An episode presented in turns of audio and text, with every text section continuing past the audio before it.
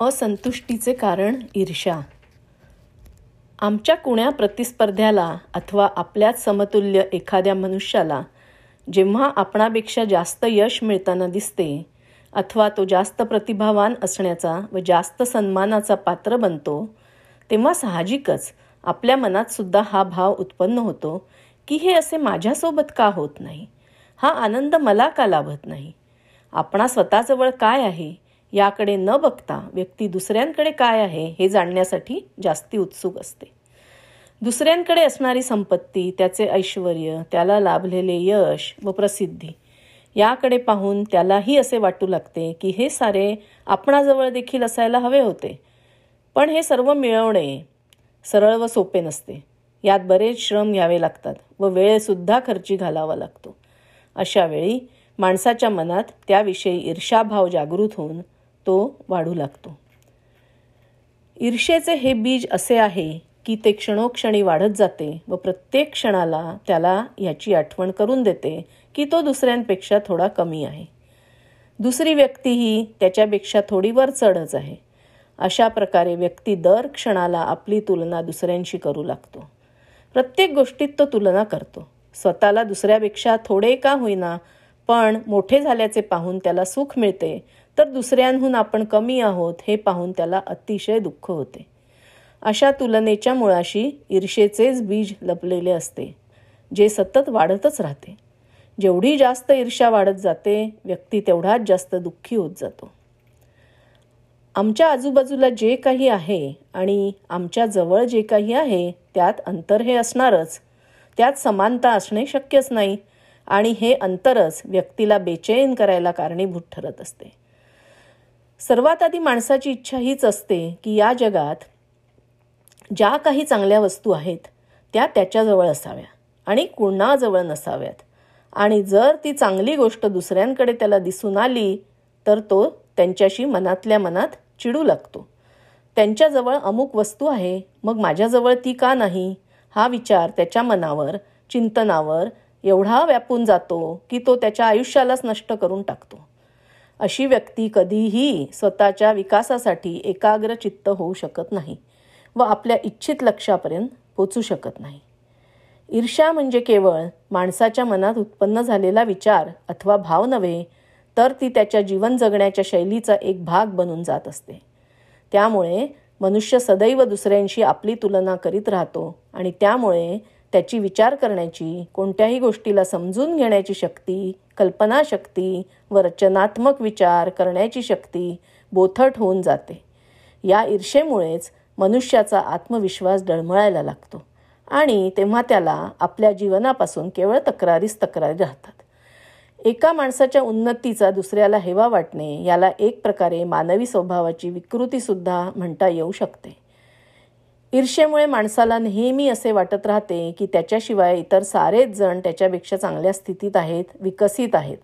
पण जेव्हा मनुष्य आपल्या विचारांच्या अधीन होऊन त्यालाच जीवनाचे सत्य मानू लागतो तेव्हा तो वास्तविक पाहता स्वतःला अवनतीकडे घेऊन जात असतो. कारण की त्याची संपूर्ण ऊर्जा दुसऱ्यांशी आपली तुलना करण्यात त्यांच्याशी अनिष्ट भाव ठेवण्यात मनातल्या मनात चरफडण्यात कुढण्यात नकारात्मक चिंतन करण्यात आणि केवळ स्वतःमध्ये काय उणीव आहे हे पाहण्यातच खर्ची पडत असते. आपल्या या शुद्र स्तरांच्या वैचारिक पातळीवरून वर कसे उठावे त्यातून बाहेर कसे पडावे व आपल्या जीवनात काही चांगले कसे कार्य कशा प्रकारे करावे यासंबंधी तो विचारच करू शकत नाही. ईर्ष्या करणारा मनुष्य आपल्या स्वतःच्या जीवनापासून कधीच समाधानी नसतो. उलट प्रत्येक क्षणी तो स्वतःला असंतुष्ट अनुभवत असतो. प्रत्येक क्षणी दुसऱ्यांपुढे पुढे जायची आकांक्षा त्याला चैनीने बसू देत नाही. एखादे यश मिळाल्यानंतर सुद्धा त्याला असेच वाटत असते की पुढील प्रयत्नात तो कदाचित मागे तर राहून जाणार नाही ना? अशा या विचारांमुळे तो नेहमी स्पर्धेत धावत असल्यामुळे उतावीळपणे जीवन जगत राहतो. आपल्या या स्वभावामुळे तो कोणत्याही कार्यात आपल्या संपूर्ण शक्तीचे नियोजन करू शकत नाही. व त्यामुळे जर का या शर्यतीत तो मागे राहिलाच तर त्यात आश्चर्य करण्यासारखे असे काहीच नसते. अमेरिकेतील प्र प्रख्यात मानसशास्त्रज्ञ डॉक्टर मरियम लेपार्ड यांनी आपल्या लाईफ विदाऊट जेलसी या पुस्तकात लिहिले आहे की कुणाच्या यशाकडे बघून त्याची ईर्ष्या करणे म्हणजे आपणा स्वतःला संकुचित करून टाकणे होय. कारण एक माणूस कधीही दुसऱ्याच्या यशावर दरोडा टाकू शकत नाही अथवा त्याच्या यशाला अन्य कोणत्याही प्रकारे त्याच्यापासून हिसकावून घेऊ शकत नाही. आम्हाला खरोखरच यश मिळवायचे असेल तर त्यासाठी दुसऱ्यांशी ईर्ष्या करायची आवश्यकता नाही तर स्वतः सतत प्रयास करण्याचीच आवश्यकता आहे. बरेचदा असेही पाहण्यात येते की काही पालक नेहमी आपल्या मुलांची तुलना दुसऱ्या मुलांसोबत करत असतात आणि असं दाखवत असतात की दुसऱ्यांची मुले त्यांच्या मुलांपेक्षा जास्त चांगली आहेत. अथवा अभ्यासात वरचढ आहेत. ही प्रवृत्ती मुलांमध्ये ईर्ष्या उत्पन्न करायला कारणीभूत ठरते. त्यामुळे मुलांचा आत्मविश्वास डळमळू लागतो आणि त्यामुळे एकतर ते मानसिकदृष्ट्या कं कुंठित होऊन न्यूनगंडाला बळी पडतात किंवा मग चलाख बनून कोणत्याही मार्गाने यश मिळवायच्या प्रयत्नात लागतात. कोणत्याही पालकांना मुलांनी अशा प्रकारे वागावे व चलाखीने यश प्राप्त करावे नकोसे वाटत असते. पण त्यांच्या अशा प्रकारच्या विचारांमुळे न कळत का होईना मुलांमध्ये ईर्षेचे बीज पेरण्याचे काम तेच करीत असतात व याची सुरुवात त्यांच्यापासूनच होत असते. जर्मनी येथील एक प्रसिद्ध विचारवंत मार्क वाल म्हणतात ईर्षारहित जीवन जगणे ही एक कला आहे जी प्रत्येकालाच यायला हवी. ज्याने ही कला शिकून घेतली व त्यानुसार आपली जीवनशैली बनवली त्याचे आयुष्य अगदी सहज सोपे व आशेने परिपूर्ण होत असते. आम्हाच असे वाटत असते की दुसऱ्याचे जीवन फार सहज आहे. त्यांना काहीच त्रास नाही की कष्ट नाही. सर्वात जास्ती कष्ट आम्हालाच आहेत आणि हाच विचार आमच्यातील ईर्षेला खत पाणी घालीत असतो. आम्हाला नेहमी असे वाटत असते की आम्ही आपल्या जीवनात येणाऱ्या अडचणींमुळे पुढे जाऊ शकत नाही आणि दुसरे कोणत्याही संकटांशिवाय सतत प्रगती करत आहेत. आमच्यासोबतही जर असेच झाले असते तर आम्हीसुद्धा बरेच पुढे निघून गेलो असतो. या संदर्भात एक प्रसंग सांगण्यासारखा आहे. एक असमाधानी व ईर्षा ठेवणारी व्यक्ती भगवंताला रोज प्रार्थना करायची की त्याला त्याच्या कष्टांपासून मुक्ती द्या मुक्ती द्यावी आणि त्याऐवजी तो दुसऱ्यांचे कष्ट भोगण्यास तयार आहे. एकदा भगवंत त्याच्या स्वप्नात आले व म्हणाले की त्याने आपा आपल्या कष्टांचे गाठोडे बांधून मंदिरात जावे.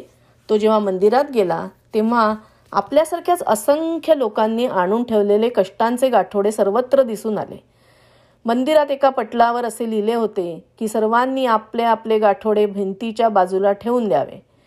व ज्याला दुसरे जे गाठोडे आवडेल ते घेऊन जावे. पण प्रत्येकाने शेवटी आपापलेच गाठोडे उचलले कारण दुसऱ्यांचे गाठोडे त्याला आपल्या गाठोड्यापेक्षा जास्ती जड वाटू लागले. शिवाय स्वतःचे दुःख तर त्यांना माहिती होतेच व ते बहुधा आपल्या चुकांमुळेच आपण स्वतःवरती ओढवून घेतले आहेत हे पण जाणवत होते. दुसऱ्याच्या कष्टाच्या गाठोड्यांपासून ते पूर्ण अनोळखी होते. त्याविषयी त्यांना काहीच कल्पना नव्हती. ईर्षेनी जीवन जगणाऱ्या व्यक्तीच्या जीवनाचा प्रवास हा नेहमीच अपूर्ण राहतो. कारण यात त्याला जे काही मिळते त्याचे मूल्य तो करीत नाही आणि जे मिळाले नाही त्याविषयी त्याचा आक्रोश सुरू राहतो. म्हणून आपण दुसऱ्यांकडे न पाहता आपल्या स्वतःकडे पाहूनच चालावे हे उत्तम. कारण प्रत्येकजण हा दुसऱ्यांपेक्षा वेगळा आहे व विशेष आहे. त्याची जागा दुसरा कोणीही घेऊ शकत नाही व त्याच्या कमतरतेची पूर्तीसुद्धा कोणी करू शकत नाही. आपण जेव्हा स्वतःची तुलना दुसऱ्यांशी करू लागतो व त्यात खरे उतरत नाही दुसऱ्यांपेक्षा कमी ठरतो तेव्हाच मनात ईर्ष्या उत्पन्न होत असते. म्हणून जर तुलनाच करायची झाली तर ती आपल्या प्रयत्नांची करायला हवी. आम्ही आधीपेक्षा जास्त चांगले प्रयत्न केले आहेत की नाही ह्याचा विचार करायला हवा. तेव्हाच आम्ही ईर्षारूपी विषबीजाला आपल्या आत विकसित होण्यापासून थोपवू शकतो व तेव्हाच त्याचा समूळ नाश केला जाऊ शकतो.